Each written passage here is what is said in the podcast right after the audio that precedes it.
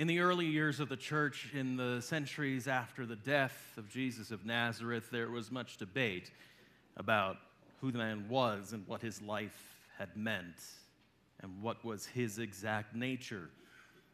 And many insisted that Jesus was, in fact, equal to God, a part of the same God that they worshiped. But the early Unitarians of the time had a different notion that Jesus was a human being, just like any one of us. And while he had a, a, special connection to the divine, he was no different in substance than any one of us. And perhaps any one of us could build that same connection. And so, in the early years of the church, was born the spirit of the idea of our inherent worth as human beings. At the same time, there was a notion that God would damn people to hell for all eternity. That there were sins that were finite we could commit that would determine the rest of our afterlife in such a horrible way. And yet, among the early people who would call themselves universalists was a notion counter to that that an all loving God who loved creation could not, in that love, damn everyone for eternity. And so is born the spirit of grace in our lives. And in the 19th century, Hosea Ballou, an early Universalist minister, in counter to the Protestant churches who said only a select few would be welcomed back into the arms of God, instead told us that everyone would in fact be restored at the end of history, that that God would not let certain people not enter. And so was born the spirit of unconditional love and of compassion in our lives.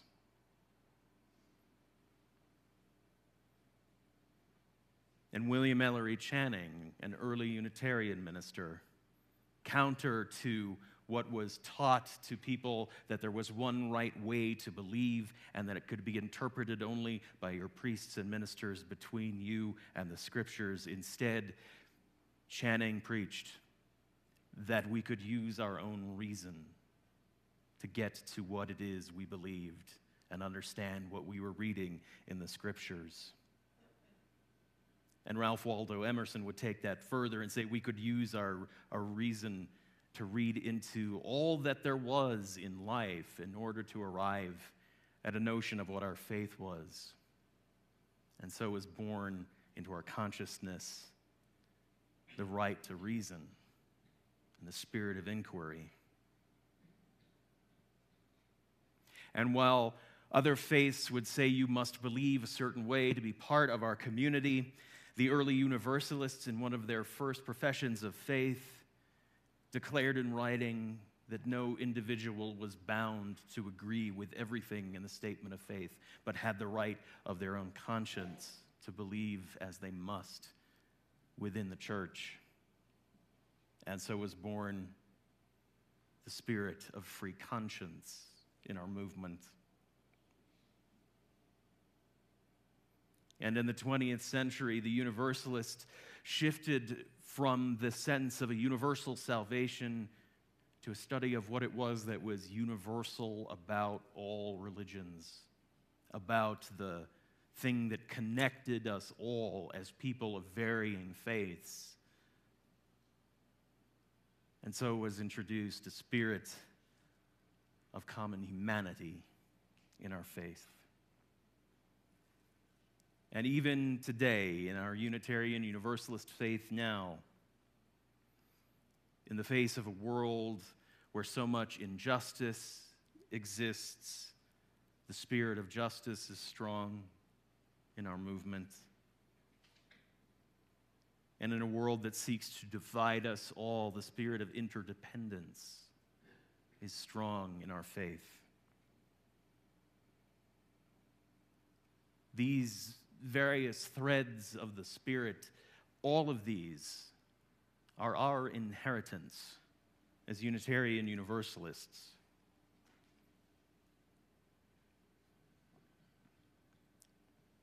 We receive them from the hands of those who have come before us, and it is ours to carry that spirit onward and outward into the world. If Unitarian Universalists still exist today, 2,000 years after those first early notions of Unitarianism and Universalism were first professed as ideas, it is because we have used that inheritance that we have received well and wisely, deepening our sense of our own values and souls, broadening our horizons beyond the four walls of a church building, seeking out in the community a community in need of that spirit. So when we sing, gather the Spirit in our hymnals. That is the Spirit we are collecting, that we are holding on to. Those are the threads of that Spirit. And we use it to allow it to strengthen our own sense of spirit, sense of self, and to give us the strength to add it back into the world and out into the community, sharing it widely and welcoming and encouraging those who seek us out to become a part of it. The life of the Spirit has its own rhythm, has its own cycle that it follows. And for an arbitrary starting point, for argument's sake, let's say it begins on a Sunday, a day that we consider holy in the truest sense of the word, set apart from everything else, a time out of time, so that we can reconnect to our own souls, to the souls of those we choose to be with, to that spirit of life and love that is our inheritance.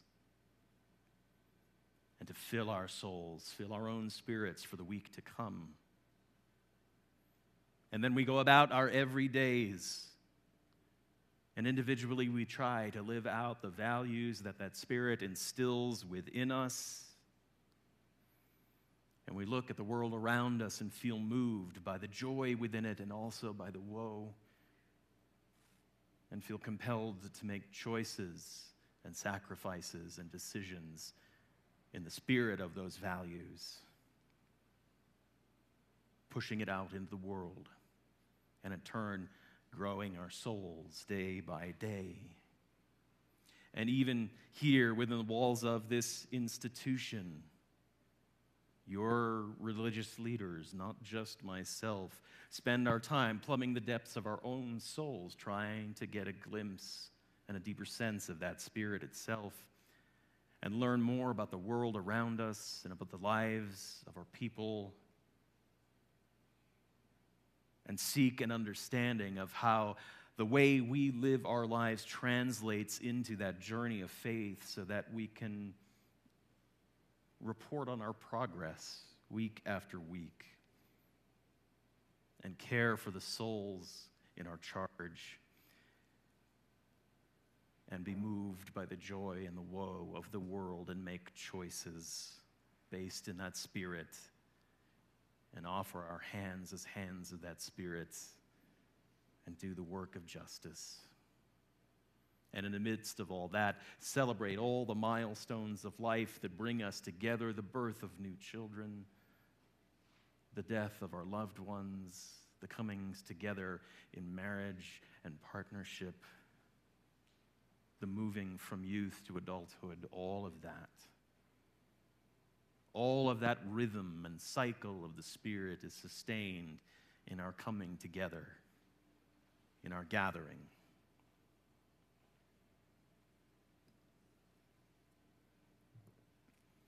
But these last few years have seen significant roadblocks put up in the path of that cycle, in the rhythm of that spirit.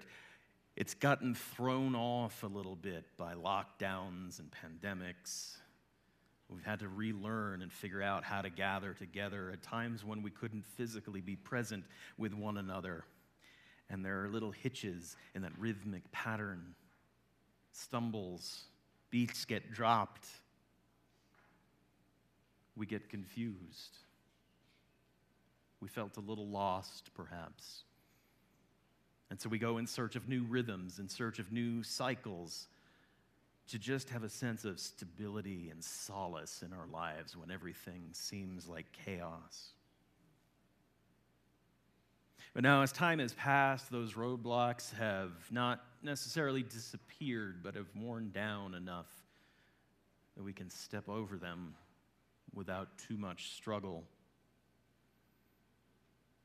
And we begin to come together, together again, a few at a time, and larger and larger still, starting to rediscover the rhythms of the Spirit in our faith again. Some of those patterns are the same, some of them have been altered for all time, but what we have been through together. And that's not a bad thing, it's not a good thing, it's just how things are, this new pattern of rhythm we are in. And slowly but surely, we start to rediscover our place and our purpose once again in the rhythms and the cycles of the Spirit. It starts off with just a few of us, perhaps, eager to be back together, but tentative about what it might mean, worried we've forgotten the words. We have forgotten some. We drop a beat here and there. We spend time relearning the patterns, the ins and outs of the life of the congregation. But the more we relearn the rhythms, the more we play them out and amplify them into the community, the more people start to regather with us to join in as the cycle gets revved back up again. And all the while, we are still relearning the patterns of the Spirit, discovering new rhythms within it that make sense in the world as it is now. And all of that relearning and regathering is, is frustrating. I know. I've been frustrated with myself over the last year and a half while I forget the words to things that I used to speak from memory week after week, or remember what the elements of a service are that I might have forgotten over that time and try to work them back in, hoping nobody noticed that I forgot them.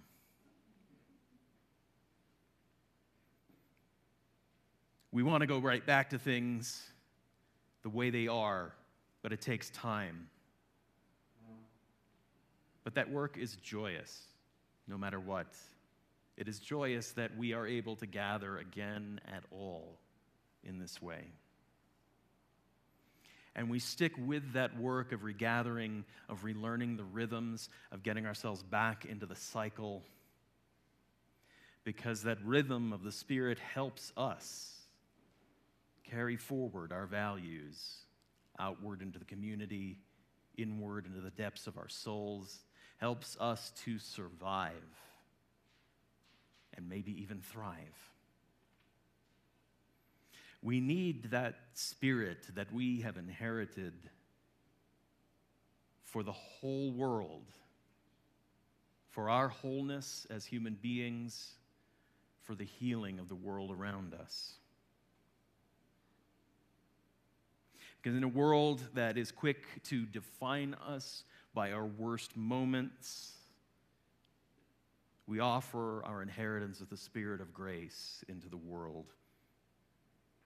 In a world that gives so much attention to the ways of hatred, we broadcast out a spirit of unconditional love.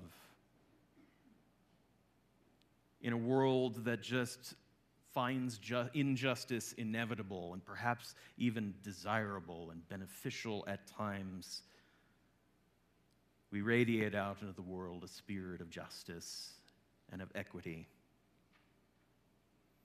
In a world that paves an easy way into divisions amongst us, we offer out into the world the spirit of interdependence and common humanity.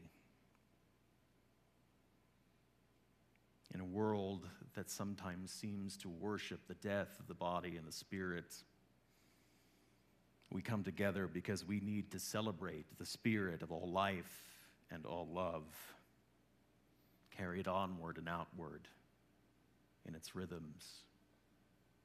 The heart way, heartbeats, the ways it can surpass and overcome even the minor devils of humanity's worst impulses. The more we gather in that way, the more we add our own spirits to the rhythm and the song and the cycle, the more the Spirit speaks and is amplified. And we're at a point in our lives now more than ever where that gathering spirit is needed, both within these walls and without. The Spirit must be amplified inward and projected outward. And each one of us here, each one of us is vital to building and sustaining and amplifying the Spirit and the threads of it that we have inherited over millennia. Your presence here is a vital part of it. Your souls joined together in this space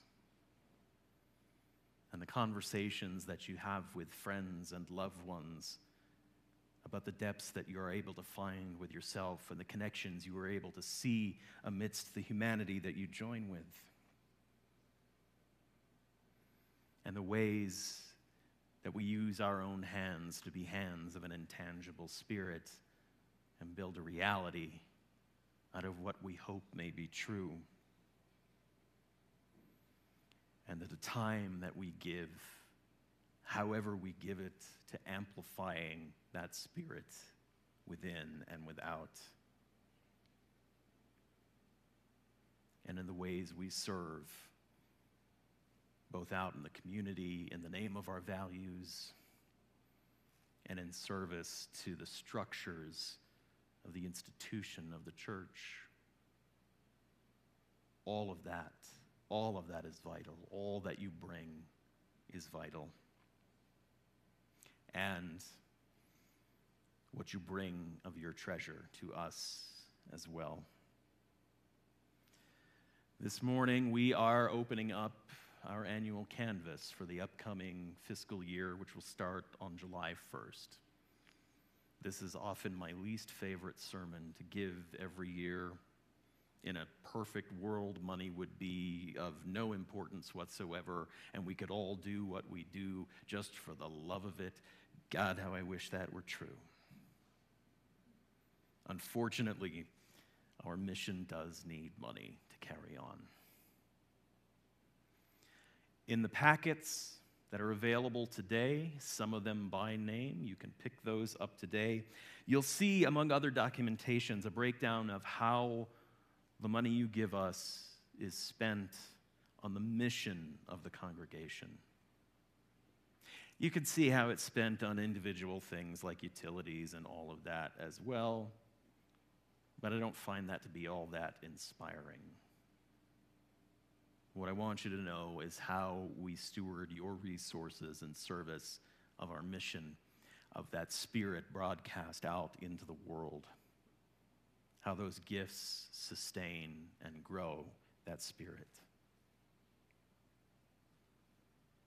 And then we ask you, as ridiculous as it may sound, to, to put a price on that mission of Unitarian Universalism in the world, to determine what value it has for you, how much you value carrying the inheritance of our spirit forward. Take your time to consider this.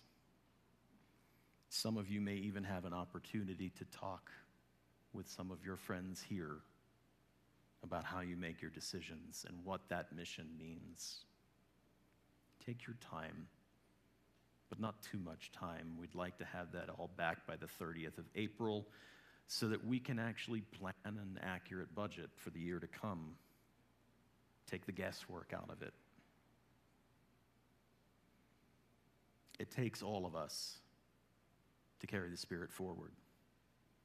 It takes everything we have those financial gifts and the gifts of our time and our talent and our ways of being in the world, inspired by the values and the Spirit you find here. All of this, all of it serves to renew and regather the rhythm of the Spirit of this Unitarian Universalist faith inside these walls and out into the community. Because when we gather all of us together like that and all of our strengths and all of our resources, we carry out the other piece of that song we sang this morning. We gather the Spirit and then we harvest the power of our combined spirits, gathering together anew, gathering for the first time gathering like it's old times, gathering together, making the world whole, plumbing the depths of our soul, making the spirit that we have inherited carried outward into the world something tangible for humanity, something vital to the world around us, something that might be true and finally real. May what you give bring you joy. And may it be so.